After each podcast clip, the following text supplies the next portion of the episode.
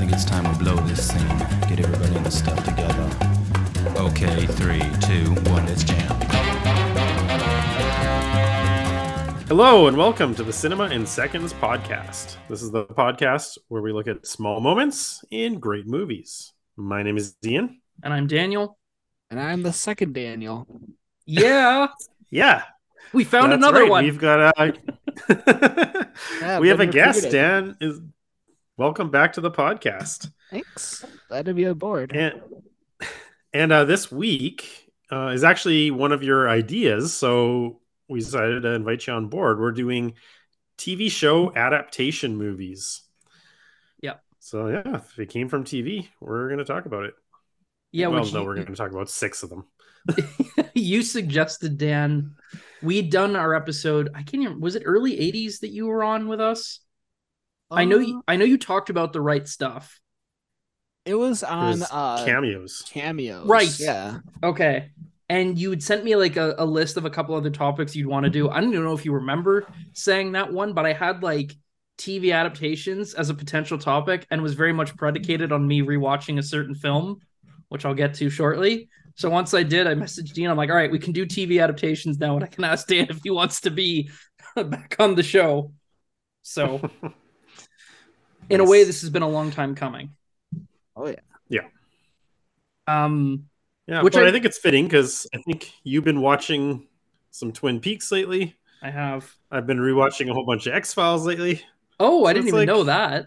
It was time. Oh yeah, we'll talk about it. That's perfect. Um, which is I think interesting. Uh, it'll be interesting how we go about this because I know at least for me, I'm not much of a TV guy. Most of the shows I watch are comedies, which is not evident in either of the films I've chosen, or they're cartoons that I watched when I was like eight. Um, so this isn't something that I have a ton of experience with, and in a way that's kind of reflected in my picks because at least one of them, even though it's not really a standalone movie, is held uh, to a really high regard as a film and as a cinematic accomplishment.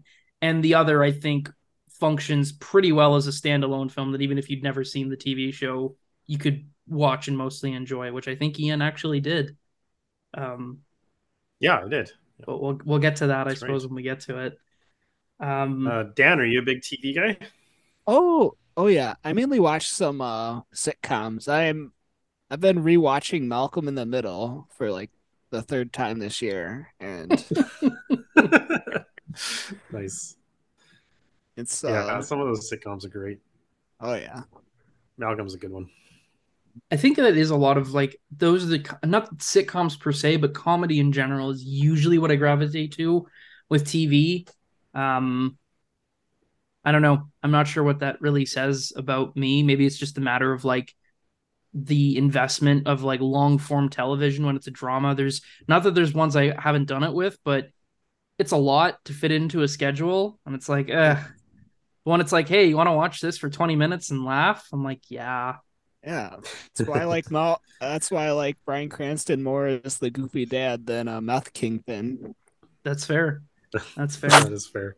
Um, well, I guess we'll, having set up that I like comedy, let's talk about a really zany, relaxing, feel good movie called Twin Peaks Fire Walk with Me, which I'm going to be careful about how I talk about because I know, Ian, you've never seen an episode of Twin Peaks.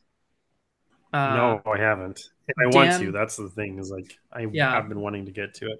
And Dan, I don't know if you've seen any Twin Peaks. I've seen the show, but I've not seen the movie, so Okay. I'll so I'm gonna- not to be spoiled.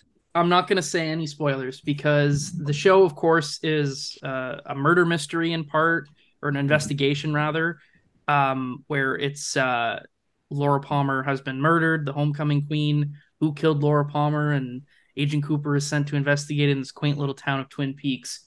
And so I'm not going to spoil who killed her, and that'll limit what I can talk about about the movie, but that's okay because the moment I actually want to talk about is a pretty simple one. It's going to take some time to get to though, because one of the things I really like about Twin Peaks Fire Walk with Me, and it really leans into what Twin Peaks The Return would end up doing, is the way that it, even early on, like Twin Peaks the show was freshly canceled at this point, and there was still this ferocious fan base that wanted to return. and especially wanted some closure because the series ended on a pretty massive cliffhanger. Um, and so this movie is both a chance to potentially address and resolve that, give some closure, and more generally, the way that a lot of uh, film adaptations of TV shows are, it's a chance to sort of spend time again in this this cozy TV world that you come to love. Because even though Twin Peaks is a very violent show in a lot of ways, it's you know surrounded by a lot of darkness. There is a comfort, I think, inherent to television, especially shows that establish a basic formula and pattern where you you come week after week and you get that experience over and over again, even when the show the subject matter is maybe a little bit more uh, dark or violent or unpleasant. Uh, and certainly the way that the town of Twin Peaks is designed, there's a lot of wholesomeness in uh, and sort of quaint comedy and and quirky characters and fine coffee and cherry pies and Twin Peaks. And the movie pretty actively uh, thumbs its nose at giving you what you think you want if that's what you're in for. First off, the the the show ended on a cliffhanger. And it's like, oh, is the movie gonna resolve that? No, no, no. Movie's a prequel. movie's about the last week of Laura Palmer's life before she is killed and her murder kicks off the TV series there's some references to the cliffhanger of the series, but it's not really the focus. Um, and as you start the film, and the first image we see after the credits is a TV, a television set being smashed with a hammer, some subtle imagery to tell you, hey, don't bring your expectations of the show into what this movie is. And sure enough, the film really takes a lot of time before giving you what you think you want or even what a prequel about Laura Palmer you think that would be. The first act of this movie is set in another town called Deer Meadow and follows another murdered girl who we did hear about in the old show that happened before Laura's. And we realize that the killer is repeating a pattern. Um, but we spend the first act of the movie there with these other FBI agents that aren't Agent Cooper. Uh, and the town is very much deliberately designed as like an anti Twin Peaks. So Twin Peaks, the show, it's got this nice diner with these, you know, very cute and friendly waitresses. And the the diner in this is like a dump, and the waitress is like older and smoking a cigarette, and she's doesn't really want to be dealing with these guys. One of my favorite lines in the film is she's like, Would you like to hear about our specials? We don't have any specials. So it's very much like sort of not giving you what you want. Then we get to the FBI section of the film, which is very brief, and it's like, oh, it's Agent Cooper it's Gordon Cole, played by David Lynch himself, and Miguel Ferreira. These characters I like in a scene that I really like, but is really frustrating because so much has been cut from the film that it's barely coherent and doesn't make sense. We have that. And then after like 40 minutes or so, we finally arrive in Twin Peaks. And what I want to talk about is the arrival into Twin Peaks because I think it's so brilliant the way it's constructed, where just the, the moment in and of itself is we cut to the road that leads into Twin Peaks and the sign of Welcome to Twin Peaks. And it's exactly the same as the way it's framed in the intro credits to the show of every episode. And it's got that amazing theme music that is so indelibly linked to Twin Peaks' identity. This this it's such romantic and sad, but also comforting music, and something that every week when you start the show, it's like a warm embrace. After 40 or so minutes of deliberately being almost antagonized for what you think you want from a Twin Peaks movie, it finally gives it to you. But the context specifically of it is much darker and more foreboding. One, because this is a prequel. We know that Laura is going to die. And if we've watched the show, we also know how, which I won't spoil. But we know that there's a crowd, there's a shroud of doom that is shrouding this whole film. Uh, but also Lynch really leans on that in the way he cuts to this moment where we have um, uh, Agent Cooper, Kyle MacLachlan talking with uh, uh, one of his FBI partners, played by Miguel Ferreira, who's my favorite character in the show. Incidentally, I love Albert so much. But they're talking and about the the girl that's been killed already, and they don't know who it is. They don't really have. They have a couple of evidence uh, things to draw on, but no real leads and they talk about um, when is the killer going to strike again? And then we cut to that twin peaks sign one year later and the music kicks in. And then the next shot after that is laura palmer walking down her hallway in high school.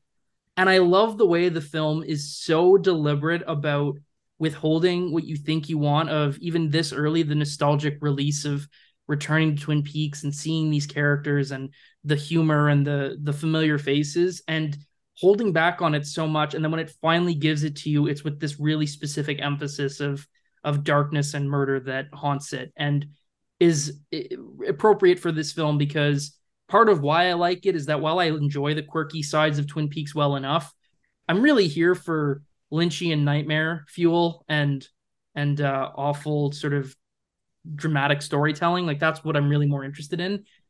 And this film, in part because of how much was cut, really emphasizes that. There's some humor here and there, but there's not a lot of, you know, quirky, nice townsfolk. It's mostly a very dark, very sad peek into this young teenager's the last week of her life and uh in that way ends up elevating the whole of twin peaks into more of a high tragedy than just a, a mystery and investigation um but that cut to that sign and the mixed emotions that draws out of you oh i love it. So that's my moment. Nice. It's uh i like the way you're talking about how our relationship with the TV show can really affect watching the movie based on that TV show. And because when you've got that kind of ominous when will the killer strike again? and then it cuts to to this Laura Palmer. In movie language we can still get that. We get oh this is probably going to be the next victim.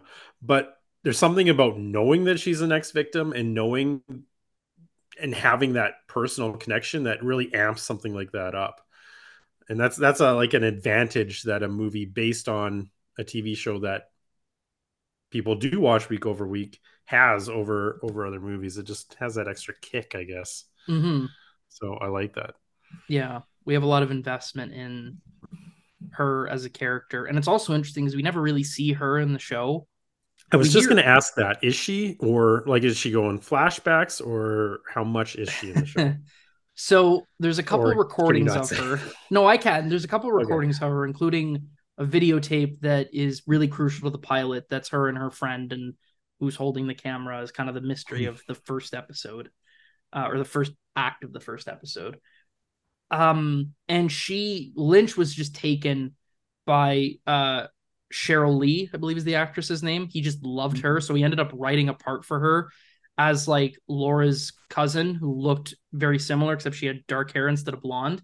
So we'd seen that actor before, but we don't see Laura in her sort of candid self even in flashbacks. We hear about her life and we also hear a lot of details about how the the homecoming queen and this bright perfect girl that everyone loved had a much darker side to her life that was kept secret and even though you hear about all that in the show, boy oh boy is it a different experience to actually sit with that character living through the the stuff that she lives through and the self-destruction and and drug abuse and other forms of uh destruction and self-harm she kind of puts herself in and is inflicted upon her. So again, like it was just part of why like when the film came out it was not well liked. Uh and I think part of that is because it's one thing to have a mystery where you allude to these awful things that happen to a teenager. It's another to spend you know 90 minutes of a two hour film with that teenager dealing with that those horrors. So. So how do they do a prequel of her getting murdered without revealing the mystery of how she was murdered when that was that's the key of the tv show well, the show does eventually resolve the the mystery. Oh, does it? Okay. Yeah, which was a whole thing because uh, Lynch and Mark Frost did not want to, um, but Bob Iger was the one who was like, "No, you need to solve this mystery," which is why season two kind of is really uneven because like it starts really good, then they had to reveal the the killer, and that section is great. The build up, the reveal, the fallout is excellent, and then almost immediately, the show becomes rudderless and there's good stuff in there but it's really disorganized. And then lynch comes back and directs the final episode and you can feel his presence even though not that much dramatically changes in terms of plot. It does feel like oh the show knows what it is again and it knows where it's going. And then the finale of season two is like one of the best things in all of twin peaks. Maybe my favorite single episode of the show. Um but yeah, so they they did have to reveal the mystery, which was bad for the show, but I do think it actually was beneficial in the long run because it meant we could have this movie. Um, and I think what it does is tremendous. So, and in a way, that actually makes it worse because the full details of Laura doesn't know what's happening to her and, and what's going to happen and who the, the the villain is, but we do, and that makes it so much worse as she starts to realize and that inevitability starts to set in. Oh, it's good. Hmm. That's so. It took forty minutes to get to the to the town you know and love. Something like that does that. seem It- very Lynch. Like, it might not be that long uh but something like that like it is like there's a full act in in deer meadow uh which ends up being important plot wise like there's a lot of stuff that does come back around stuff that you know you almost don't even notice because there's so much going on. But uh yeah it's it's very antagonizing in in how it uh which is interesting too because what the return like the whole subtext of twin peaks the return is you can never go home. You want to go back to this old quaint twin peaks that you know and love from the early 90s and it's never coming back. Gotcha. Yeah, it kind of makes sense with a show like Twin Peaks that has a reputation for being off kilter. But if it, like for example, if they made like the Big Bang Theory movie and it took 40 minutes before you saw Leonard and Sheldon and and Penny, then you'd be like, that would seem a little weird. that's fair yeah yeah uh, and to be fair we do get in the prologue we still get david lynch as gordon cole uh, name taken from sunset boulevard fun little little bit of trivia who's like the head of the the fbi um and he's got bad hearing so he's got a, a hearing aid and he yells like all of his lines Cooper, you got an assignment. Like it's great. Oh, I love him. He's so good in the, in the movie. Uh, yeah, I I quite like quite like Fire Walk with Me. I in a way I think Fire Walk with Me is kind of my idealized form of early Twin Peaks. I like the show a lot, especially uh like that final episode for example is uh, extraordinary and there's certainly parts throughout that I love. But then Fire Walk with Me is um kind of distills all the things I love most about the show and also I think genuinely elevates the show because Laura is an interesting character in the context of just the TV show, but she's kind of just the catalyst for a mystery and also for learning about this town and meeting these characters. It's the movie that really makes that person someone you fall in love with and makes it so much more tragic and and harrowing what happens and it elevates I think the whole of the series into the realm of high tragedy. And then the return elevates the whole thing into the realm of I don't even know. yeah, I've heard it's a little odd. Um, okay, I gotta ask, what is with the title? What is what's the title? What is Okay, going so- on there? Fire Walk with Me. It's really, it's probably more Fire Walk with Me. And it's something of a riddle or a line that's said by one of the characters that has kind of a supernatural sort of quality to it. Um, frankly, so much happens. I don't fully remember. Okay, I just Um, it's just one of my weird things, like the box set thing that we were just talking about before recording. I do not like subtitles in movies. For some for some reason, it makes them feel cheaper I get what you lesser. mean. Yeah. I get what Like you mean. I think if even if they just would have called it like Twin Peaks, just The as a movie. movie form instead of the TV show. I But the show is called. Twin Peaks. You got to distinguish that this is a movie. And how do you do that without calling it the Twin Peaks movie? I'd honestly like that better. No. no, I don't actually. That's still pretty bad. Um, Also, would it be better if it was Twin Peaks the movie or the Twin Peaks movie? Twin Peaks the movie, Because there's like but I can't. Transformers. But I can't explain why. Because there's Transformers the movie, but there's also like the Garbage Pail Kids movie. you know so there is Yeah. like a difference um yeah in the line like when it's uttered because it's in the show as well it's like this uh i think they find it scrawled in either laura palmer's diary or somewhere else. We also see her say it in the film but it's something that a character says to her in the context of like this vision slash dream slash supernatural lynchian weirdness. Um, and the way it's said, like when people talk about the movie, they say Twin Peaks Fire Walk with Me, but it's really more Fire Walk with Me. Okay. But you can't say the that as a first title. episode. Yeah, it is. And you get to see Laura say it in the film, and it's terrifying in the context that she does it. Um, great scene, great film. Okay. Dan, are you a Twin Peaks guy? Oh, I've seen the show. I've seen the uh first and second season of the show. Um, I I think I think I am. It's been a few years. I was getting some uh flashbacks when Dan was talking about about about it. Good or bad? Um, uh, I think kind of good. Um, I'm gonna have to revisit it then. it's worth to- rewatching. the show. Should I watch the show, the movie, and then the return, Yes, or that's the okay. order. And also because I think they kind of get like the show's good, the movie's great, the return is transcendent. They each kind of get better than, you know, um, when you get to season two of the original show and James leaves town, any scene with James, that's when you can go to the bathroom and go grab a beer, whatever. You don't need to. Nothing matters when James leaves with him. It's fine because they didn't know what to do. James the guy on the motorcycle? I'm trying to James is the guy on the motorcycle. Okay. what's interesting where I think they wanted because there's kind of two like boyfriend characters for Laura in high school, and one of them is James, who's like the sensitive, cool guy who rides a motorcycle, and the other one is Bobby, who's kind of a dirtbag. But in the grand scheme of the show and the movie, Bobby is so much more interesting and likable. Um, I'll quickly say just before we leave this because I, I I don't know if I'm going to talk about the show again on the podcast. So I want to talk about this moment. There's a scene in the show at Laura's funeral where Bobby, who was dating her um, before uh, her death, has this sort of emotional outburst where he's talking about, you know, you're all sad for her now and you're mourning her, but you knew she needed help, and where were all of you when she needed that help? And a just in general, the movie gives that cry for help aspect of her character so much more context.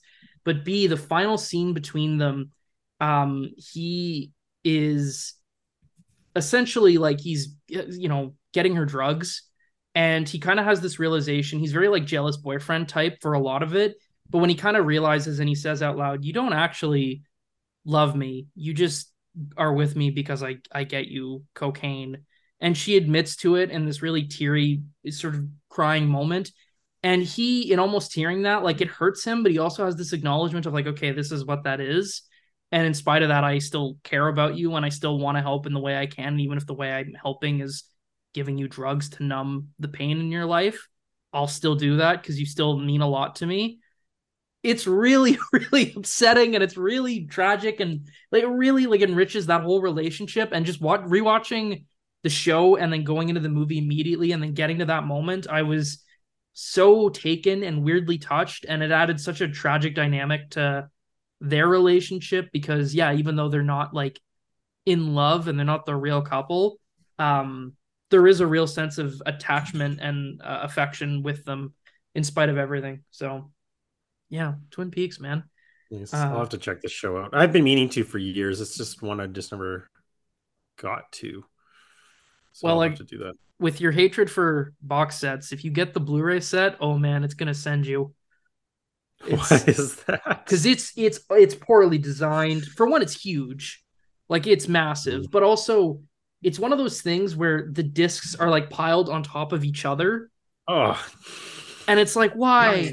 Every time I open it, I'm like it's like a puzzle. I hate it. It's worth Oh, having boy. all the show, but oh my god. And so is the movie just thrown in there, or does the No, movie, the movie is uh, Okay, on good. Criterion. Thank goodness. Whew. So that would have been a mess. Yeah, so the box set that I have and is the big box set is all of the show. It's the the original series and the return, and then the Fire Walk with Me you can get as a Criterion. I did hear a rumor that Criterion may be working on a massive release of everything as one set.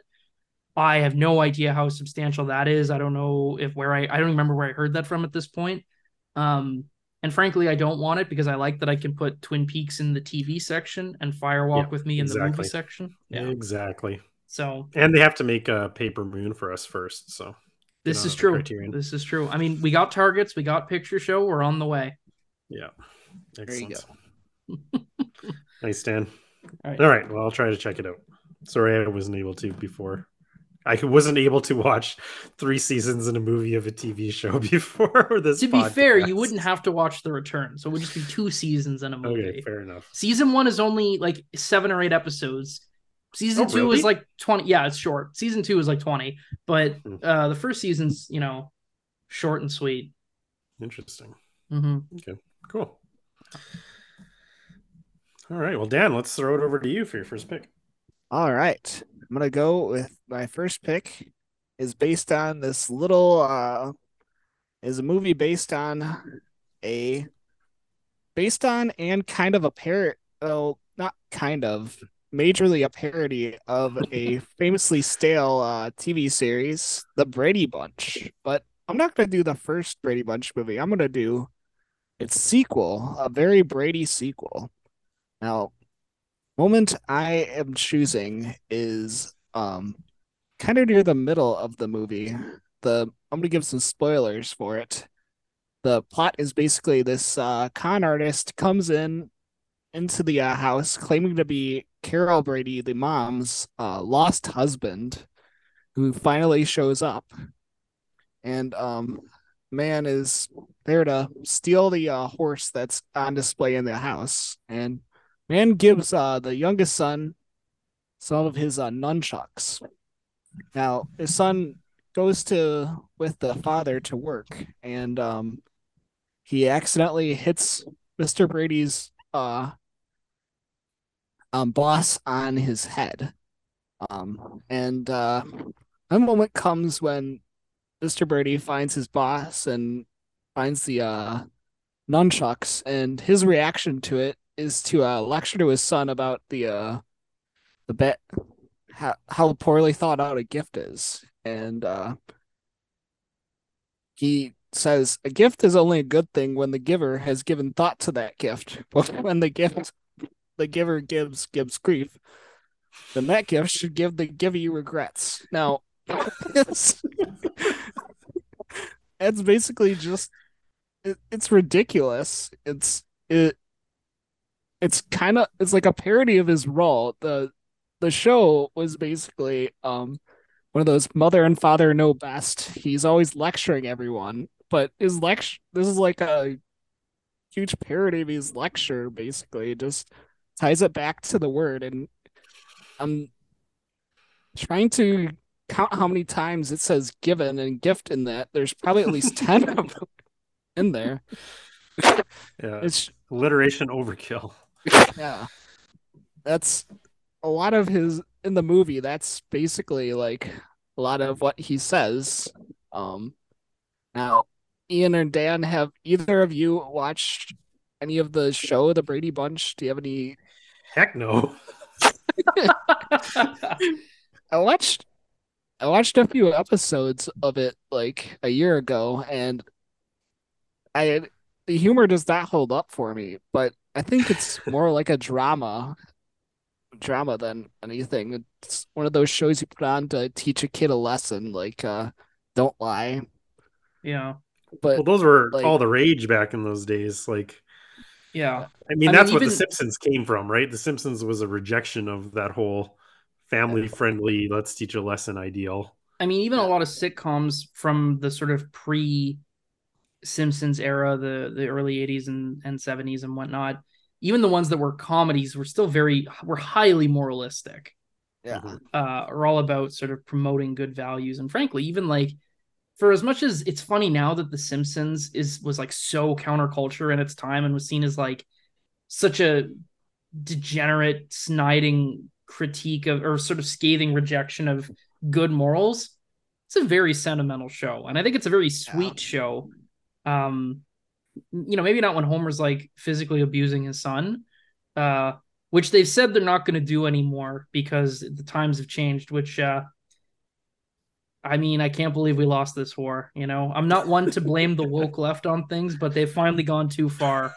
If Homer Simpson can't strangle his son, well, I don't even know. But uh, but but no, like there is like this streak of this idea that TV.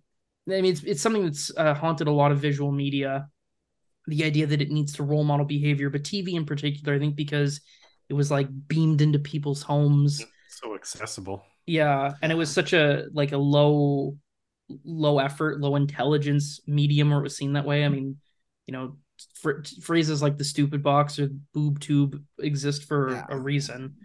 Um which ironically I think the shows like the Brady Bunch and their reputation as like shallow condescending lecturing material Yeah. helps reinforce the belief that TV is for stupider entertainments because it's pretty substanceless.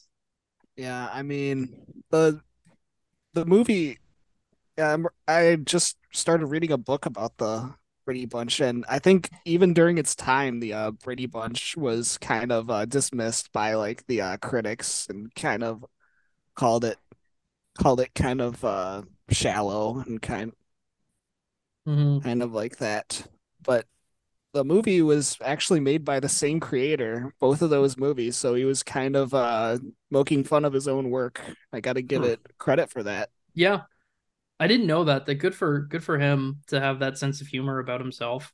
Yeah. Um, I mean, And your moment's a good example of like how they can play on the tropes that they're that they were so known for and kind of mhm. do- Yeah. doesn't hold up in the 90s when they when they bring it back in the no. post Simpsons world. Yeah. no. Um, yeah, it's a good. It, it's. I wonder too if I. I don't know anything about the creator of the Brady Bunch. I don't even know his name, but uh, Oh, It's Brady, it's Sherwood Tom Brady? Schwartz. Tom Brady. Um, he also he also created Gilligan's Island, and this movie basically basically um created a multiverse of his shows. Because spoilers, turns out the uh former husband of the lady was actually the uh professor from uh Gilligan's Island. amazing. It's all. Yeah. He knew all along. You know, Yeah. it's like George Lucas with New Hope. He knew eventually where it was going. Um, I wonder though, from his perspective, like I'm imagining he probably knew what he was making was. I don't want to say bad, but was kind of.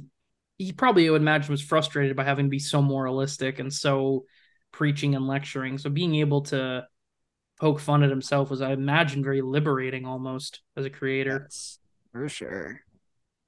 And all the uh yeah, but yeah, it was definitely like that. Um that that's there's so many moments in that movie where where it's basically creating uh cre- kind of poking fun at all all of them. Like uh I, I don't know if I want to spoil anything with the with that movie. Um I mean, it's not really Twin Peaks, so sure, sure it's fine.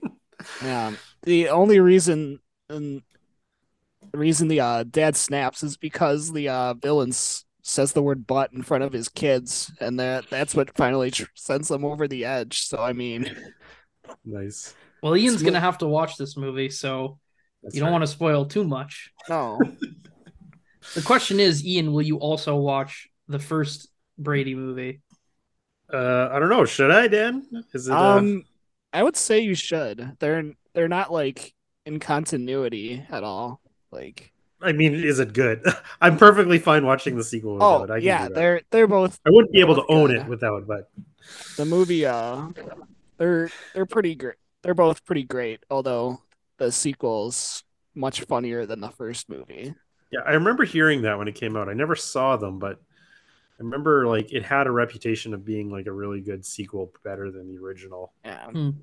i would say it's the godfather 2 of uh movies based stale tv sitcoms from You the tell me the Beverly Hillbillies 2 is not great, I, I don't even know if they yet. made I'll have it. to see it but is there a Beverly Hills 2 or a Hillbillies 2?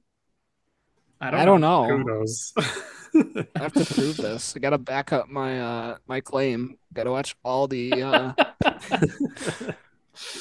You're just an Yeah. authority in like 60s TV revival films.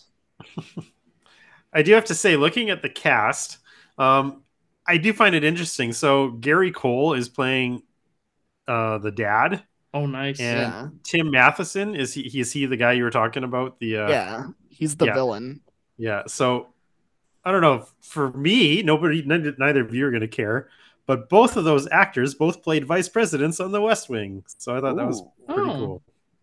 I mean, Gary Cole was also Harvey Birdman, attorney at law, There you go. which is one of the greatest shows ever. Speaking of me watching dumb comedies with my time, oh boy, do I love Harvey Birdman. Um, nice. awesome. Well, uh, Ian, you mentioned one of your favorite TV shows. Should we segue into your other favorite TV show, Love let's Island? Do it.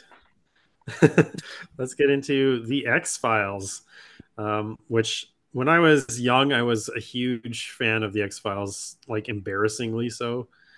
And um, Qualify And- that, please. well, I just I obsessed over it a little too much. That's all. I mean, we have a I knew too podcast. much. We, of course, we I obsess get over it. stuff. I get it, but I can. I'm I'm way more tempered now than I used to be. anyway, the X. But the thing is, is that this summer I was like, oh, I wouldn't mind watching a few more X Files. So I just decided to, you know, throw in some X Files here and there, and then my wife, who also loves the show, she decided to start watching with me, and so we've been going through a whole rewatch of the X Files. Not chronologically, mind you. We're going alphabetical by episode. Just because I wanted to mix things up a bit, have some new ones, throw in some old ones, and I'm like, that's a good way. That's a good algorithm. if I remember correctly, continuity is pretty fast and loose in that show anyway. So yeah, it's mostly it's um it's pretty standalone episodes, so it's fine. There is an interconnecting uh, mythology though that does get confusing when you don't watch it in order, but that's fine. I seem to I never finished the show, but I seem to recall it got confusing just in general. It seems like it's kind of on the cusp of like serial television really breaking through. Like it's not quite It- there.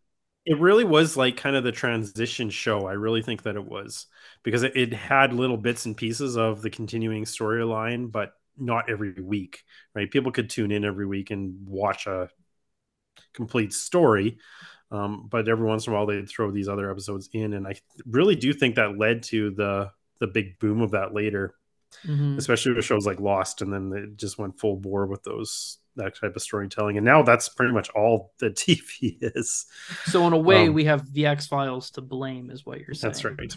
TV becoming unwatchable because it's really more of a 12 hour film. Bit- Bitter Dan. Yes.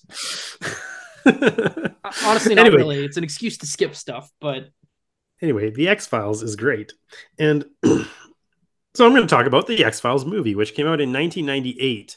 So it's interesting because it was like in the middle of the show's run. So it wasn't like Twin Peaks that came out later, or most that come out later. The show was like in its prime, and then they decided, hey, let's put out a movie as well, and capitalize on that. Um, and I really like the movie. The movie does focus on like the government conspiracy continuing storyline, so it does follow that track, um, which can make it tough if you are not an X Files fan but want to go see the movie. I personally think they struck a pretty good balance though of bringing in new people, but then again, I am not the person with the right perspective to say that. Anyway, let's get to my moment. So my moment is actually the first scene with Mulder and Scully. Uh, they are obviously they're FBI agents. They are searching a building for a bomb because a bomb threat has been called in. However, they're searching a different building because Mulder thinks that for some reason the bomb threat was called into the wrong building, and he thinks that it's probably one in the vicinity. And so, because that's what he does, he just kind of plays up crazy hunches. Um, and so there's a scene on them on, with them on the roof, and they're kind of and there's not any like particular thing I want to point out. I just kind of want to mention the banter between the two in this scene. Um, what we get is Scully kind of expressing her frustration with the case and with the way that Mulder's approaching it, and then Mulder's kind of coming back with his reasoning. But the whole time they're also quipping at each other. They're making little quips at each other, um, and they're making jokes. And then finally, Mulder's like, and she and she basically tells him like i think you're bored because this isn't an x file this isn't something that you're used to it's not a strange case that you like like you're just bored and he's like He's like, yeah, maybe we'll call a, a bomb threat at the Astrodome because it's free beer night or whatever. And so they're making these clips back and forth. And then she's like, she has this little thing where she pretends the door's locked and gets him worried, but of course it's not, and she tricks him, which is something that comes up a little bit later when he actually is locked into room with a bomb. Uh, anyway, the point is, is that I, w- I want to just talk about the banter itself because I, when we're talking about TV adaptations, one big advantage that it can have is how well we know the characters but specifically also how well the actors themselves already know the characters going into this movie because they've been playing Mulder and Scully for 5 years at this point. They know who Fox Mulder and Dana Scully are intrinsically and they can and the bat the banter and the back and forth that they've got is such a natural rhythm and such natural chemistry that these that David Duchovny and Gillian Anderson have built up over the time. Um, that I think is a real treat, especially when, especially if we're being introduced to new viewers who are seeing this movie for the first time. I mean, Mulder and Scully were already iconic television characters. Like when you think of like a TV pairing, Mulder and Scully are one of the first that's going to come to mind. But if you're actually watching a movie with them, you you immediately get how comfortable these two are with each other and just how natural their conversation flows. And so I just wanted to point that out. I think it's a big strength for TV adaptation movies.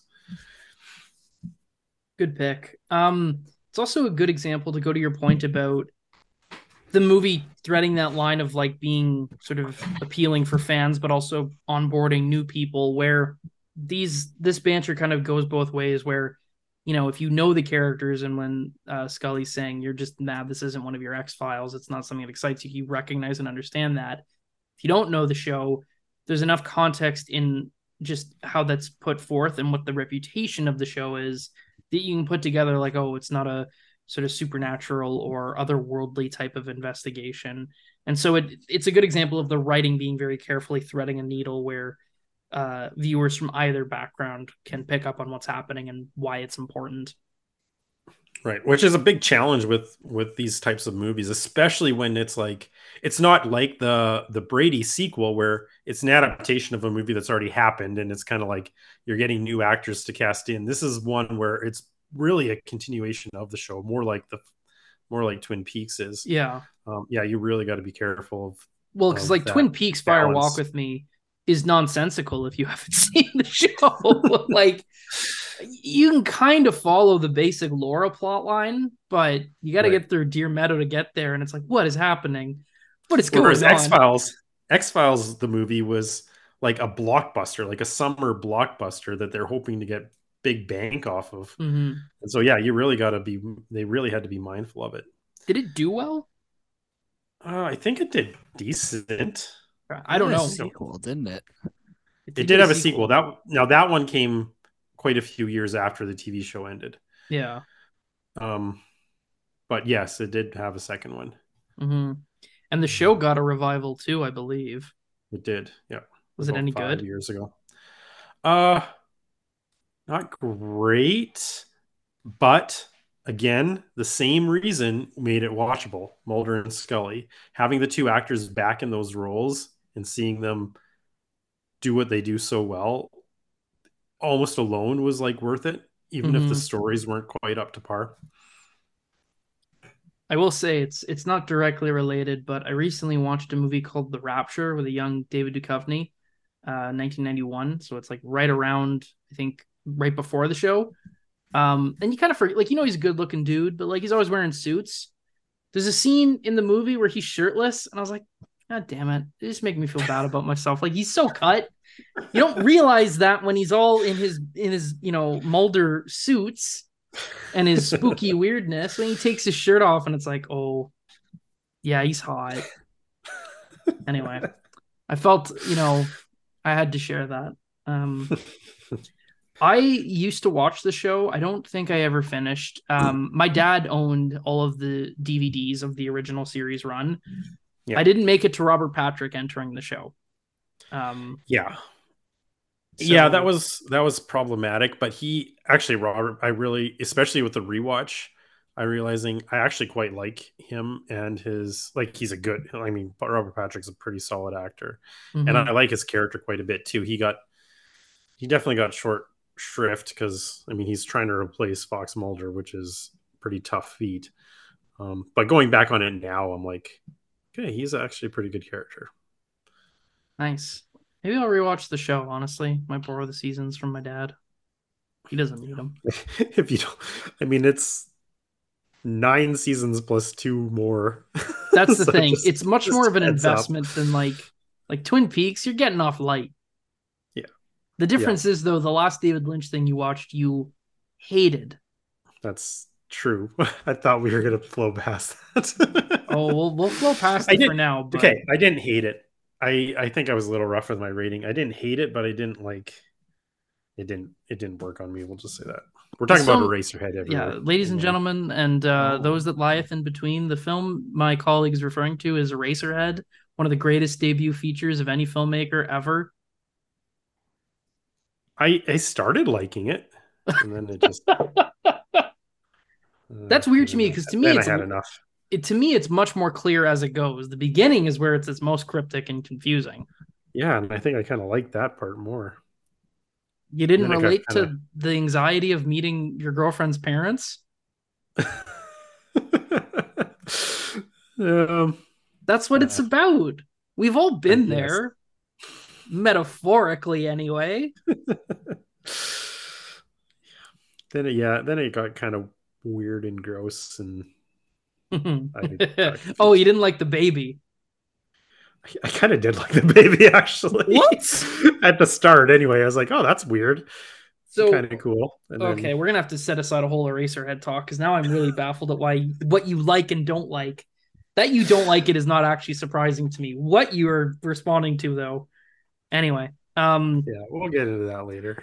how would you say the Gotta get my show thoughts together. stacks up, or, or the film rather stacks up in relation to the show?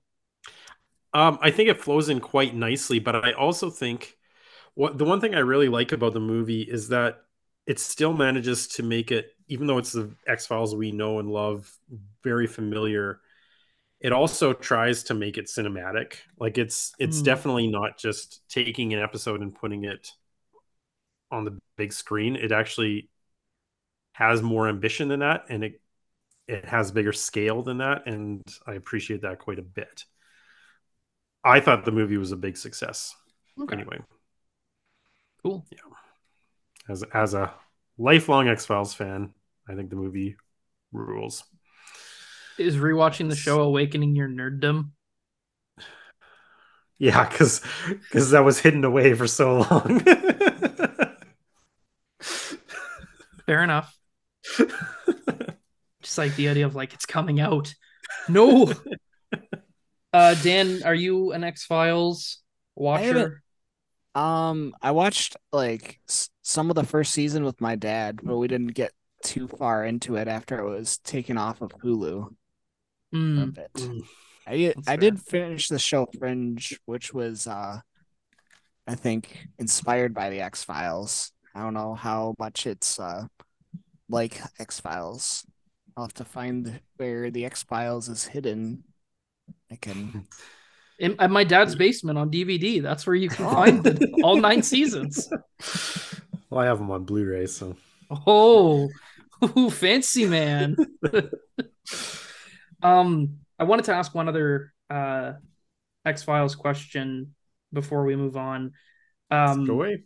just for I know you've mentioned Ian in like letterbox reviews and stuff occasionally when you're on like babysitting duty or like taking, you know, your is it one niece or two nieces? I have, well, I have a lot. Okay. I have eight nieces and nephews at this point. Whoa. Okay, showing Yeah. various uh, you know, younglings, we'll use Jedi terminology. I know you love those movies. Uh, you know, watching movies with them as they get older, is there any interest on either side of eventually watching introducing them to the X-Files? Oh yeah, that would be awesome. I think that would work really well. I do have one of my nephews just keeps he really wants to watch Alien and Predator. Ooh. Good taste. He's still too young, but he he he really wants to watch those movies, so he would probably be a good candidate. What's a good like in betweener you can kind of give him before he's ready for Alien and Predator. Like Jaws? Um, maybe Jaws. he loves Godzilla, the Godzilla movies. That's a good pick. Yeah. Uh, Jurassic Park, obviously. Um, Jurassic Park, yeah. I'm just trying to think of like space and how scary it is. I mean, 2001, of course, you know, but It is rated G. it's true. Yeah, fun for the whole family. Um, cool. Uh, Yeah. well, I'll segue into a as we talked about the titling pattern earlier of blankety blank the movie with Cowboy Bebop the movie, um, which I wanted to do as a contrast to Twin Peaks because I think you can broadly draw a line, especially with dramatic TV series, where their films are either sort of uh, aspiring to a level of grandeur and greatness and elevating the material, like a Twin Peaks Fire Walk with Me, where it's really expanding what the show is. And then there are the movies that are kind of just one last romp, just a fun excuse to hang out with the characters again and have some fun. And that's what Cowboy Bebop the movie is. So to give a little bit of context for the show, it is an anime, but it's like it's the one good one. Uh, that one Letterboxd review I've read of like it's an anime for people who have had sex, I think is an accurate assessment of the show. Um, and the reason I bring that up is because uh, I think anime can be like a very intimidating thing for non anime watchers. I know it is for me. This show is not. It's only 26 episodes for one, and it's not like with spread across a bunch of different versions. There's one show with these episodes and one movie, and it's basically a sci-fi western themed action adventure show about a group of bounty hunters and it's a mostly episodic series where every episode is kind of centered around a different uh, bounty that they uh, take on for the for work. Um, there is an overarching plot, and it certainly has like a very conclusive ending. But for the most part, it's it's more just these episodes, and it's the characters and the setting and the world. Uh, but the show ends really definitively. It's mostly loose and free form, and there's like this sort of s- small pieces of overarching plot and then all of a sudden you get to the last episodes and it very quickly is like oh we're ramping up to the end now and i don't think i'm ready and you get to the end and it's like yeah that's it. There's nothing after this. Like there's a couple characters and things that are left open ended but for all intents and purposes the show is done. Uh, and to the point that like most episodes end with just the text uh, on screen of like see you space cowboy. The last episode ends with that text instead replaced with you're gonna have to carry that weight with you. And it's like oh it's all over now. So the movie is basically set uh, a couple uh, before like late enough into the show that all the characters are together and the ensemble is formed and the relationships are kind of at their peak. But before you get into that last episode ramp up. So it's really you know jumping in with them at the peak of their relationships and the peak of what cowboy bebop was at its most fun and most um, just entertaining. And the moment I've chosen, I think, really highlights that affability, which the movie does technically have a plot that you can imagine being like a real big escalated version of the show where it involves terrorist groups and it's on Mars and there's like this sort of viral, like they want to use this plague and unleash this, you know, uh, crisis. And there's this villain who's very intimidating and has one of the most physically sort of taxing fights in all the series against the main character, Spike. And so those parts are there. And certainly when it gets to the action, it can be pretty hard hitting.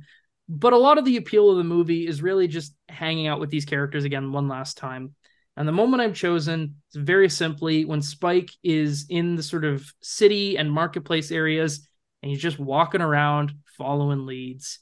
He's talking to people, getting a little bit of information sometimes, but a lot of it is just dead ends that go nowhere. And it's a lot of these kind of just static observational shots watching him walk through the city and walk through these urban environments and it's just kind of this breath of fresh air and the idea that this is really why we're here. Like the plot is good the action scenes are fantastic um the music as is always the case is brilliant but it's really just being able to spend a little bit more time with these people and in this world before it's all gone. Um not the world literally is all gone. It doesn't like blow up at the end of the show just to be clear. Uh before our So not time like it end of whatever Evangelion. no yeah this is an interesting counterpoint to end of Eva where it's like where that thing is just like all intense plot both wrapping up and also completely reopening what the series was. None of that. This is just fun times with your boys. And that sounds less ambitious and less thoughtful, and it probably is, but I, I do like this more more than End of, um, which I think Ian does too. I Um, did too. but just these uh you know this spending a little bit of extra time with this character like that's the real appeal and specifically too like in these settings like i love the show's mix of its aesthetic where it's very it feels very urban and modern in a lot of places and very noir inspired but it has these little just sci-fi flourishes that sometimes are more over uh over apparent than others but it's more of a flavor than it is like an actively always like sci-fi with a capital s type world um so that's my moment. Just walking around the city with Spike and being able to take in a couple more minutes with these characters, and to the point that you know what a feature runtime gives you. It's more time to develop a villain. It's more time for action scenes. It's more time for escalating the drama. It's also more time just to hang out. And I love these characters so much that just another you know hour and 40 minutes or however long the movie is before I have to say goodbye is a welcome welcome thing. It is it is kind of interesting seeing characters that you're so familiar with in a bit of a different context. In this case, a movie format instead of a T like a TV show format. Kind of same thing with Mulder and Scully, like seeing them on top of this roof and the big widescreen um, lens and and just you know with that kind of vis- more cinematic aesthetic is kind of cool. And so I can kind of see where you're coming with where you know he's just kind of wandering around, but he's doing so in the context of a larger movie, and you're like, okay, cool. I get to just kind of see this character be him in kind of a bit of a different context than normal. hmm Yeah, and I think the movie threads that line really carefully too, because part of the appeal of the show is that the characters are not really like noble heroes. Like they're bounty hunters and they're in it for the money. And the only reason they take the job, as the film makes clear, is they're dirt broke. They're tired of eating like ramen for every meal. And they're like, well, if we capture this terrorist, we'll get paid. And so, yeah, like it manages to be a bigger story, but not in a way that portrays the the looseness that makes the show so endearing. I did get the sense, even though I haven't seen the show, but I did watch the movie for this, um, that it was like the scale was amped up a bit. Mhm. Again, I have no context for that, but it felt like that even without the context. Like Yeah. the villain seemed like a pretty good movie villain, Mhm. and his plot seemed pretty high stakes, and so There- they're definitely higher see that. stakes on like a plot level. Emotional level, I think the finale of the show is much more loaded in terms of how it affects Spike. yeah, that would make sense. um and there's another like there's a whole thing with the Faye Valentine character where she's most of her past is forgotten. There's episodes where they kind of flesh that out um that are more emotionally charged whereas this one they don't have much emotional stake in it and that's kind of part of the point. Um but yeah, like plot wise it's certainly the most intense and high risk uh material we've seen for like global ramifications uh, all of Mars will be affected by this after all. So it's also set on Halloween, which is kind of cool. Yeah, that's right. I when the movie opened, it starts off in that like convenience store hold up, and I had no idea it was futuristic. Like it looked for the first scene, everything seemed pretty contemporary, and I was Except like, for like what's his name has a robot arm. I didn't notice that. I guess Spike's buddy, the guy with the, the bald head and the crazy mutton chops. was he there in Yeah, that scene? yeah. Oh, okay. I can't remember Anyway. his name. I'm so And spaceships are flying around. I was like, oh, this is in the future. Interesting. It's an interesting point. I wouldn't have even thought about that, obviously, because I, you know, I know the the You world. already. Yeah. Oh, I gotta I gotta look up his name. I'm so embarrassed. Uh, Jet Black. How can you forget a name like Jet Black? and the the other woman that was introduced, Mhm, She's um, new. She's just in the movie. Only in the movie, so she wasn't like in the TV show later, and this Nope. is like the introduction of her. No, okay. Nope. She's uh it's it's really the core ensemble of uh, Spike, Faye, Jet, Ed, and their dog Ein. And I love Ein. Also, I will just say quickly with Ed, because like they introduced the ensemble slowly. Like it's Spike and Jet, and then they meet Faye, and then they meet Ed, who's the kid. And I remember Oh, when the they introduced. See, that's the thing. First of all, did you watch the dub or did you watch the Japanese? Uh, Japanese. okay. When they first introduced Ed, I'm like, oh, here we go. It's gonna ruin the show. By the end, I'm like, I love Ed, and I didn't think I would, but I was so, I was so into. And that's the brilliance. This is why I prefer episodic shows in general. You can go from like these really intense and dramatic action episodes to an episode where the rest of the crew of the ship end up accidentally tripping out on mushrooms and Ed and Ein go on a little adventure through the desert. It's adorable. See, you'd like the X Files then. The X Files likes to do that, likes to switch things up.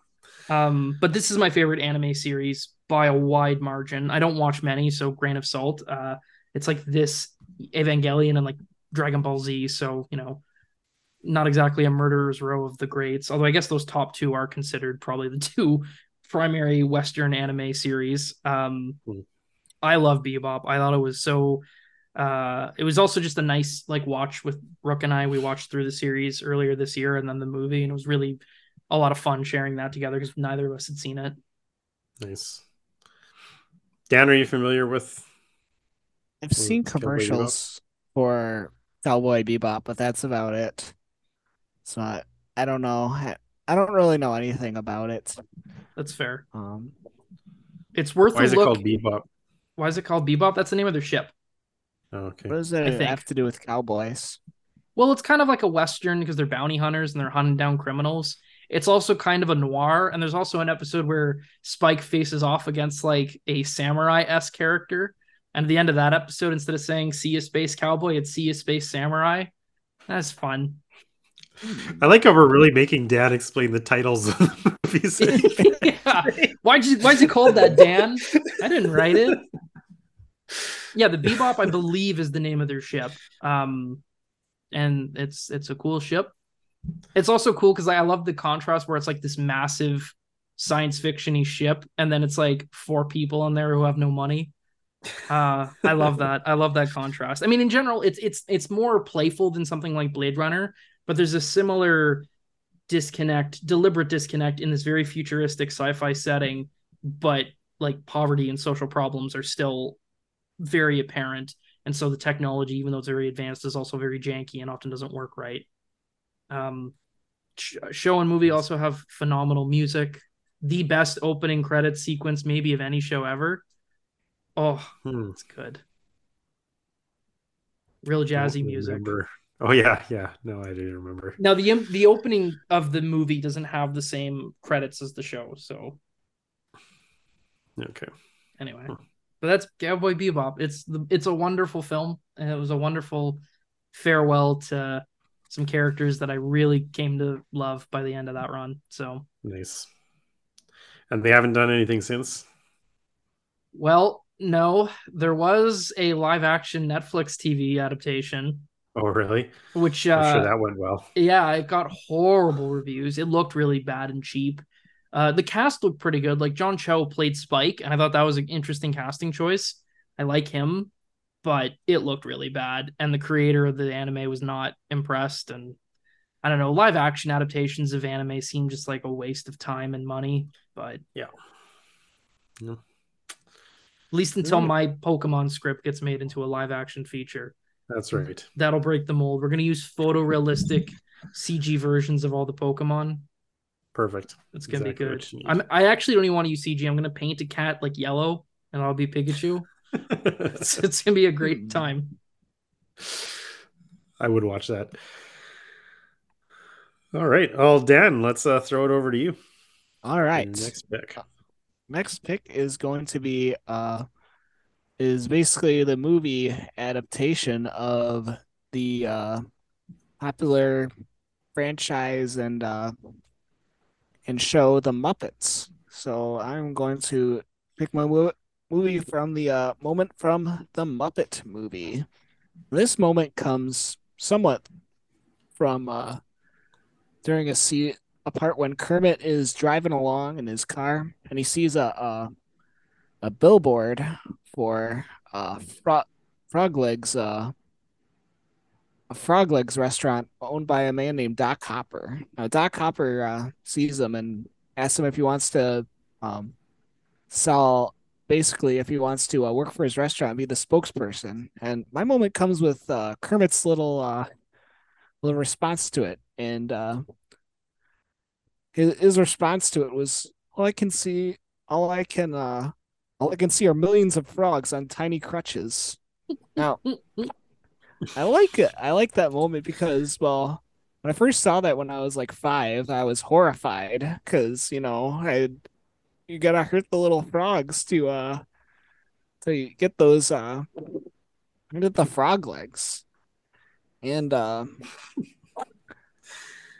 and it's it makes me laugh now but then i realize it's kind of it's also like a little little shows a little bit about uh kermit's personality he's he he doesn't want to uh screw other people over for uh, to get ahead he he's always looking out for everybody i guess That's Yes. a very the the purity of Kermit. yeah it's Yeah, that that that's what really struck to me with that line. It's like there's there's something like wholesome about it. The fact that yeah Kermit thinks that nope, the frogs weren't boiled and cooked. They were just they just lost their legs, but they're still good. They're still hopping around. Yeah. like there's there's kind of this weird morbid and yet wholesome quality to that line. I mean, yeah, the mo- movie's kind of cartoonish in like those parts. Um, like, but what was I saying? Yeah, just uh, it kind of, I guess that line also kind of prophesized a few years later the Muppet uh Christmas Carol. His uh, little nephew was Tiny Tim. a tiny little crutch. you're right. Uh, it was all planned, just like George Lucas and Star Wars, right from the start. Um you know it's funny too with uh i think this this line speaks to this question of like you know how old are you when it's too old when you're too old to watch the muppets you know what i mean this idea that like it's very much a a, property that's like for kids in some senses but unlike say like a sesame street or at a more degenerative level a barney where you, there hits a point where it's like this ain't it anymore. Like you, it's for you, and then you cross the line where it's no longer for you.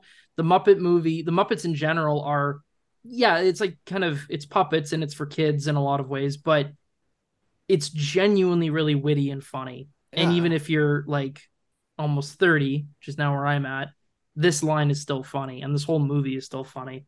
It I love the Muppet movie. Me too. I love yeah, yeah it's a very charming movie.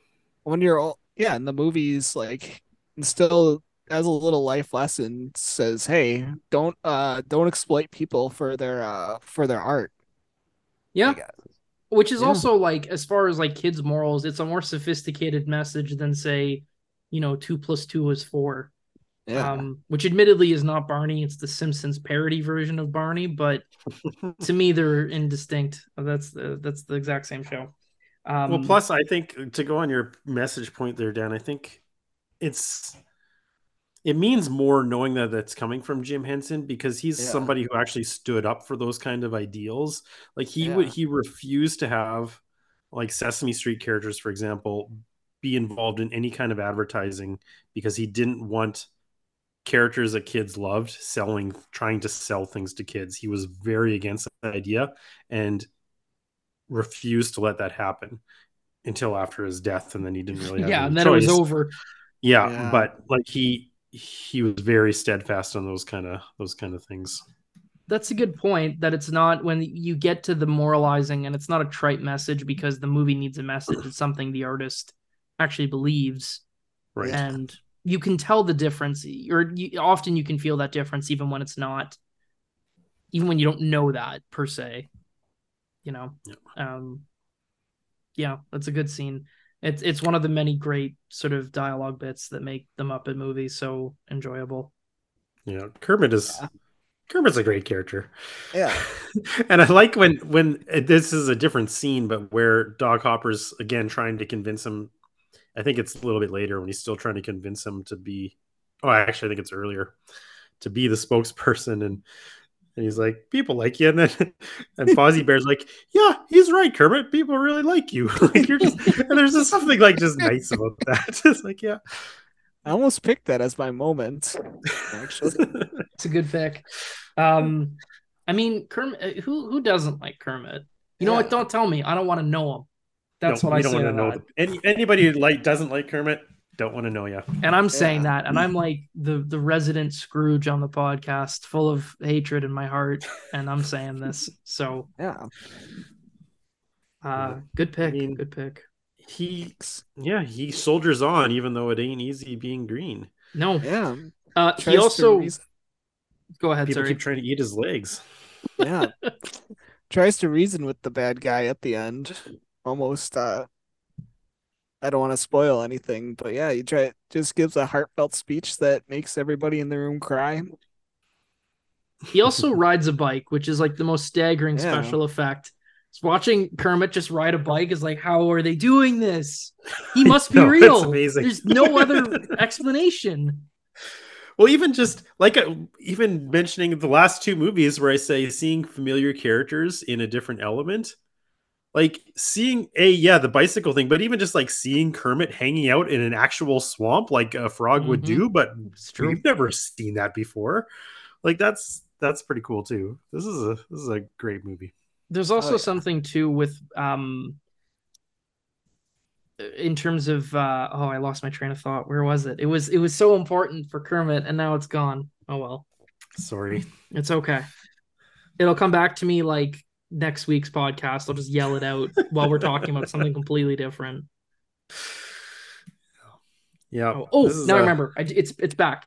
Uh, speaking of like the the accomplishment of the special effect of him riding a bike, the other side of that is the uh the simplicity of whenever a Muppet needs to go sort of flying and like and they just clearly have thrown a puppet on camera and add like you know one of the voice actors going like ah amazing. And I genuinely not only is that like really funny, I also think it's kind of perfect for and we talked about this before about another like kids movie but slowly inviting kids to think about these things as being made and the way things are made um Yeah. That's a good point. and it's it's a it's a small detail but just uh and it also in a way like maintains the magic where it's like yeah they are puppets but they're also still alive at the same time i don't know it kind of dodges that question of like aren't they just puppets well yeah but they're still also alive it's it, both can be true I Like mean, you're hearing you're hearing them talk, right? Yeah. Like they're they're there. They're doing like They're the doing stuff. beginning is is Kermit uh being the host of the uh premiere at the premiere of the Muppet movie. As well. True. that's right. It's true. Uh, which feel Yeah. that feels like it would have been pretty. I feel like that had a fairly strong influence on even things like like other kid shows eventually, like SpongeBob or the like, which would at times have similar fourth. Like the beginning of the SpongeBob movie is all the characters, like the the live action pirate characters, going to see the SpongeBob movie. Um, and during a key emotional moment, it cuts to them in the theater all crying. So, uh, I don't know. It feels like the Muppet movie would have been influential to other kinds of kid shows to be a little bit more Yeah. forthcoming with inviting kids to think about the fact that these are fiction and having fun with that. It's true. There's there's like a few a few things out there that I think have very unique senses of humor. Like The Princess Bride, I think, has a very unique sense of humor that nothing really matches. And uh, I would say that the Muppets are kind of on the same level. The Muppets have a very Muppet brand of humor that just works. That hasn't really been replicated by anybody else. Like it's very the humor of the Muppets is very much Muppet humor, and it doesn't belong to anybody else. Mm-hmm. I agree. That's how I feel anyway. Anyway, good pick, Dan. Yeah. Thank you. Well, All right. Oh, is it me? it's you, Ian. Okay. All right. Uh, I'll end off with. We're live, pal.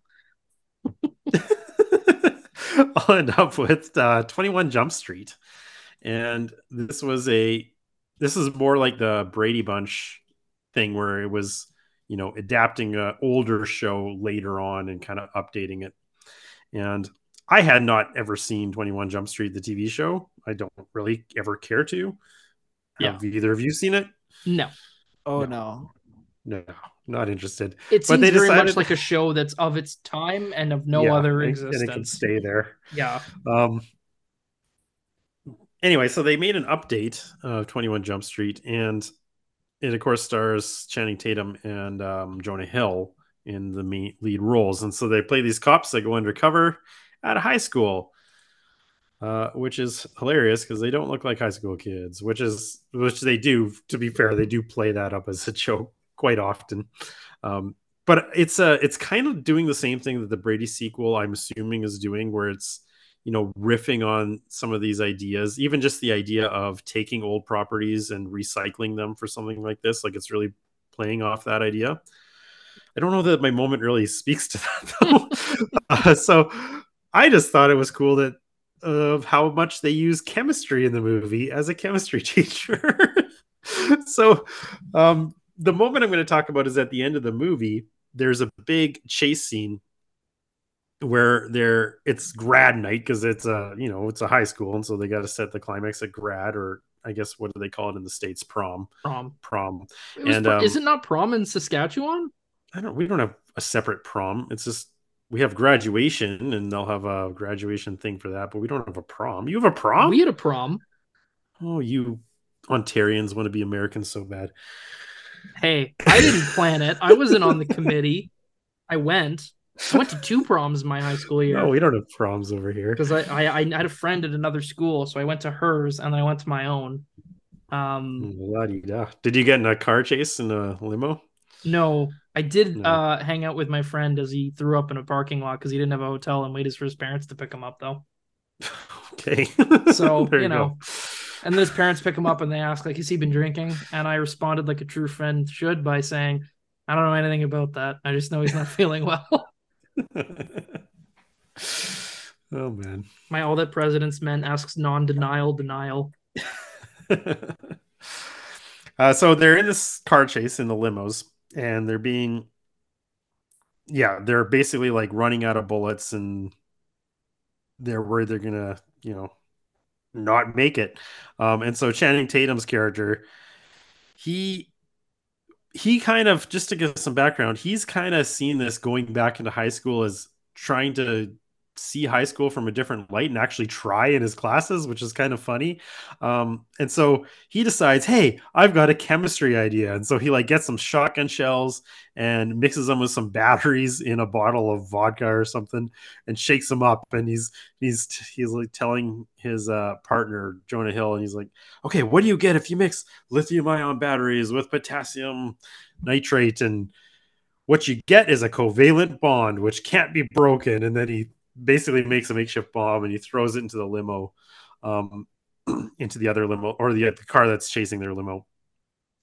So i kind of like it because he's bringing in nerdy stuff like chemistry uh, when he's supposed to be like the jock but the whole idea that they're playing with is that this is 21 jump street in a new age where things have kind of flipped um, and so Jonah Hill finds that he's actually more popular going back into high school, and Channing Tatum's not, and he kind of is seen as a joke to all the other kids.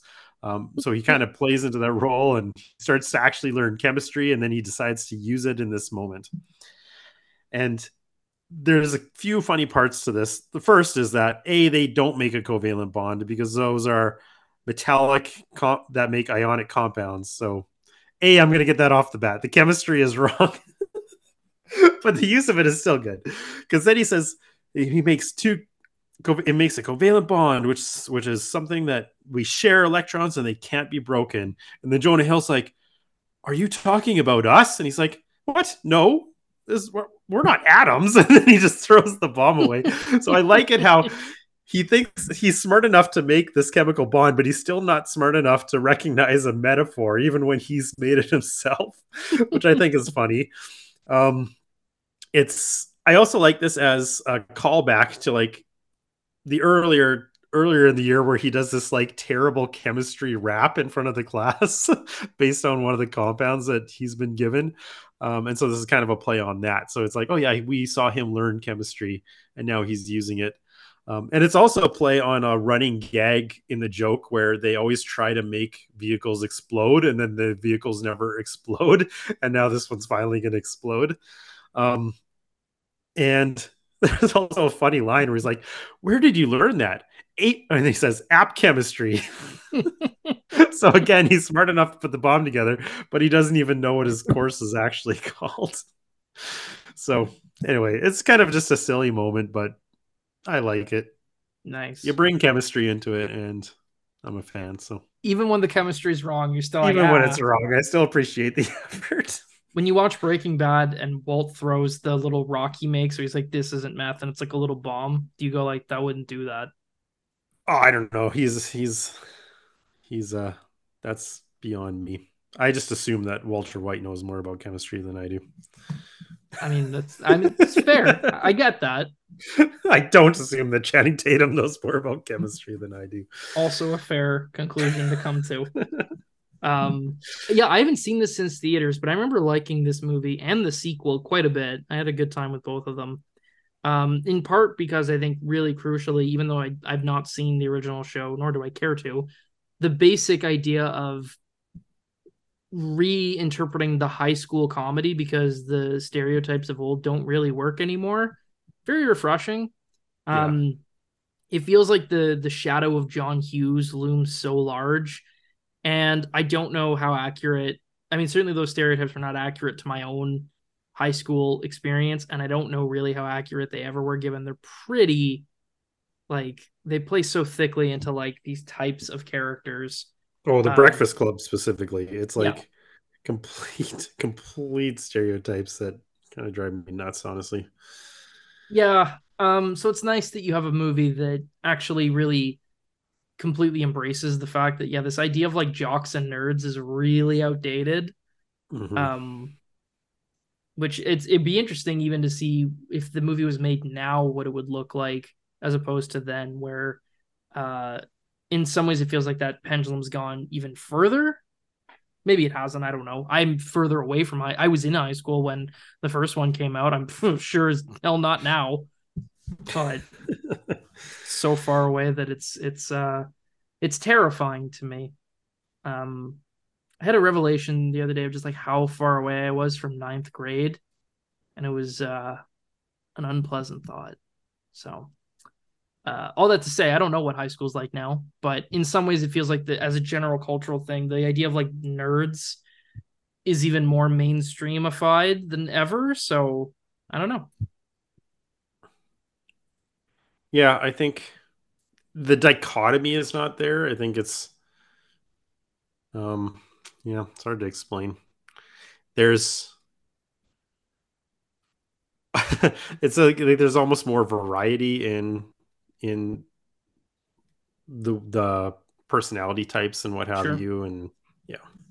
That's well, and I like can- in some ways too, I and I, I would always I always wondered this with like the 80s and other times before I was alive. This idea of like, you know, the nerds and like the jocks, like how accurate is that really? Because even like my own experience, there's a difference between liking things that are considered nerdy and being like obnoxious or nerdy about them. You know, there's liking Star Wars and there's being a Star Wars fan. You know, there's like there's different those can mean different things and it's it's it's in part like it's less about the sort of interest than it is the expressions of them. So, yeah, that's fair. Like I said, I'm embarrassed about my love of the X Files when I was no, when I was young. don't be embarrassed. Uh, don't kill the part of you that's cringe. Kill the part of Hey, you that cringes. I'm rewatching the X Files and Yeah, loving it again. Embrace your cringy self. That's right. High school Ian, he was all right. Probably. I wasn't there, but I'm sure he was fine. Yeah, I don't even remember anywhere. I went to play. I'm like, I don't really remember high school that much. That's fair. Oh, well, Yeah. yeah. Yeah. Dan, do you like this movie? I I I remember liking it. I did see it in the um theater. I haven't seen it since. I forgot most of it. I though I do remember Ice Cube was uh was the boss and he would yell a lot. Yeah. Yeah. That is an accurate description of his role in that film. And many films, really. Um he's good in it. He's good in the sequel too. I like the sequel quite a bit. It had one Yes, of my was also good. favorite laugh moments in a theater ever where uh just because no one else seemed to get it but me in the theater where it was like uh the guy they're suspecting is the mastermind behind it. It's like, oh, it's your tattoo. Oh, that's my old high school football team, the Plainview Red Herrings. And I just cackled. I thought it was so funny. Like the entire thing good. was silent except me. It's just having the time of his life. So I have a good. fond memory of that. oh man, yeah. So there we go. That was my moment. There's not a whole lot to it. Just some That's chemistry. okay. Um, so we, I think we have to apologize to our audience who tuned in, obviously expecting us to talk about the Dukes of Hazzard movie. We didn't do that. I've seen We that didn't movie. talk about the Beverly Hillbillies. So I have seen the Dukes of Hazzard. There's Yeah. a part where the guys are in a room with a bunch of hot babes, and they're like, "Do you want to play hacky sack?" And the boys are like, "Hacky sack." So that's a scene that happens in the Dukes of Hazzard. wonderful. Yeah. Um, so that would have been your moment. that would have been my moment for the Dukes of Hazzard. You know, the hacky, the famous hacky sack scene that we all know and love. Um, yeah, that's one of those movies that I, I I'm guessing my dad just like rented back when like video stores existed, or maybe I did because I just thought, oh, it's a comedy. I didn't know anything. I was like nine. Let's watch this. Now it's just in my brain. Not much of it, but there's at least a little still, you know, just lingering. oh man. Yeah. Oh I'm well. surprised surprised no one picked a Star Trek movie because that's like a major Mm. franchise now. I I considered it. We've talked about some Trek films before. We have, yeah. At least Could we have done talked about Mission Wrath of Impossible. Oh yeah, we Yeah. could have. That one feels like a cheat though. Yeah. Kind of. It's kind of taken on its own life. Well, even point. I seem to recall a story where the creator of the show was invited to the set of the first movie as like a consultant, and Brian De Palma met with him and talked from him for a bit, and he's like, "Listen, you're welcome to stick around and to watch, but this is kind of a different thing altogether."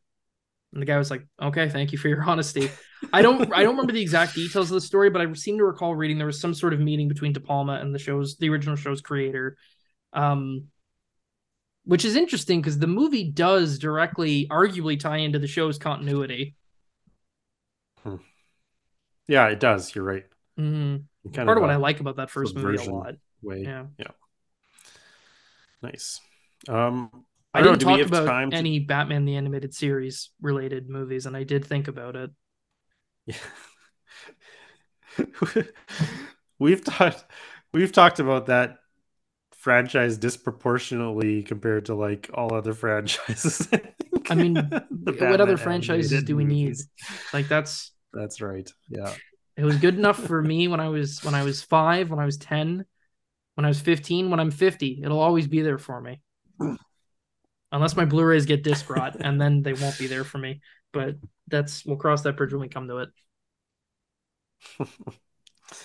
Um, do we want to do listener feedback or do we need to Dan, are you okay to hang around for that for a bit? Just a couple Um, minutes. I'm prob I probably am gonna uh actually gotta go to bed pretty pretty soon. Okay. He's gotta we can work just wrap early. the show then. Yeah. Yeah. I mean, That's we fair. can Ian, you and I can stay on and do listener feedback. Yeah. Yeah. Yeah. Um Well, we'll we'll we'll let Dan say his goodbyes to the the listeners. Dan, do you have anything you want to promote or share while you're here? Um hmm. you want to Uh, share your Letterboxd or anything? Oh, um, yeah. Let me. I can't remember my username. I'll. I gotta check my phone. It's okay. I don't actually know mine either. I think it's under Daniel. It's under Daniel Folk. I think so. I seem to recall my notifications from yours is like D folk. Yeah, that that might be it. Yep, D folk. Recent activity you watched the Mosquito Coast? Oh yeah, I did. Okay.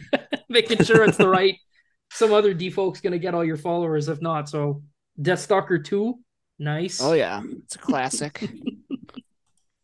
Awesome. Watch that schlock. nice. Sweet. All right. Uh, well, well, thanks, thanks, for coming on the show, Dan. yeah. Thanks for joining Yeah. us. And Thanks the, for having the me. topic suggestion. Mm-hmm. It was a good one. Guys, have a good have a good time, and listeners, God bless y'all. I'll see you guys later. Take care, Dan. Thanks. See you there. All right. Now Ian and I will Okay. en- engage with listener feedback. Right. We haven't really had any feedback from our October episodes. They're just so spooky. let's look at. That's right. uh, so let's take a look at uh, horror comedies. We got some feedback on horror comedy moments. Uh, Gunner says he likes the Lost Boys. When Sam finds out Michael's a vampire, spoilers. and I don't know, I haven't seen it. I have, and he but I was a calls him a vampire. and he calls him a vampire in numerous ways before ending with, "You wait till Mom finds out, buddy." Hmm. Um, yeah, I haven't. Every every October, I'm like, okay, I'm gonna watch The Lost Boys, and then I never do. I And saw it when I was same this year. My dad showed it to me when I was like a kid. I was probably like maybe 10 or 11. I don't really remember it that well. I'd like to revisit it. It seems like a fairly well regarded movie. Yeah, seems to be a lot of people um, have good things to say about it. Carl says, "Burning the midnight oil, Mister Smith from American Psycho." Uh, it always makes him laugh. Christopher Walken in Sleepy Hollow. Enough says. Yep, says yep. my own opinion. A good pick, Owen. Um, ah, and Ken- he's great. and his filed teeth. hmm Cam says Shaun of the Dead. When this is a good moment when Sean tells David to kill the queen, and he replies, "What?" Like it's the most horrific thing Sean could have said amongst all the chaos. Yeah, that is a good moment. Very British. Yeah. Yeah, who'd have thunk Edgar Wright and Simon Pegg would be very British in their films? uh, from our occult horror episode, Gunner has tuned in again. He's probably our most regular contributor at this point. He's a good He man, says- that gunner. Yeah. He says Prince of Darkness's ending is a perfect build to a chilling ending that ends just the right moment. Interesting. That's one I've been meaning to revisit for a while. And he says uh, everyone insulting Max for being a virgin in Hocus Pocus because it's funny and he wants to troll Dan. That's pretty adult for that movie, I must say. I always remember that movie as being very like like it's a Disney movie, but it has a little more edge than certainly than the sequel, which was oh man, just embarrassing on every level. Uh, Will says the tent attack in Blair Witch Project. Uh, yeah, absolutely. Specifically, the children's voices preceding it and Heather running and screaming. Mhm. Um, yeah, I that's that's definitely a moment that sticks out to me with that movie Mhm. quite a quite a bit. It's also like I wouldn't have thought of Blair Witch for occult horror because it kind of leads you down a couple different paths about what the horror is, but it does fit absolutely. It fits, yeah, yeah. Uh, Will uh, William also says for our sci-fi horror movements, he also picks The Fly. He says one of his favorite lines is the heartbreaking and disturbing. I am an insect who dreamt he was a man and loved it, Yeah, but now the dream is over and the insect is awake. heartbreaking speech. Like this if you cry every time. nice. Well, thanks everybody for Thank your much. contributions. Yeah. And if you want to contribute, you can do so on Spotify. It's got a little, well, we put up little questions for you to answer. Uh, but you can also give us some feedback about the episode at Twitter uh, at cinema underscore seconds or email us at cinema in seconds at gmail.com and leave a review on iTunes. I don't think we've ever said that before, but you should do it. Oh yeah. Is iTunes still a thing? That's how I get all my podcasts. Is it not Apple Music now? I still use iTunes. Okay. So I don't I, know. guess we don't know if anyone still uses it, but leave us a review. If iTunes still exists, let us know. Yeah. Yeah. Um, if Ian's using a bootleg of iTunes he got from the dark web, please tell him. yeah, because I won't know. Uh, good. All right. Awesome. So, Well- Uh, small screen has been conquered. That's right. Uh, we'll be back in in a couple weeks for the big screen again. Right. We have a little bit of a break ahead of us. Uh, Yep. actually, yeah, a decently sized break. Um, semester been taxing for you? Yeah, it's been busy. Yeah. Yeah, but I'm almost done coaching, so I'm seeing the end. Good for you. back to it. It's hard All being right. an athlete. I would know. Okay, well, thanks for listening, everybody. Um, I've been Ian, And I'm Daniel. and again, thanks to Dan for coming on, and we'll see everybody next time. The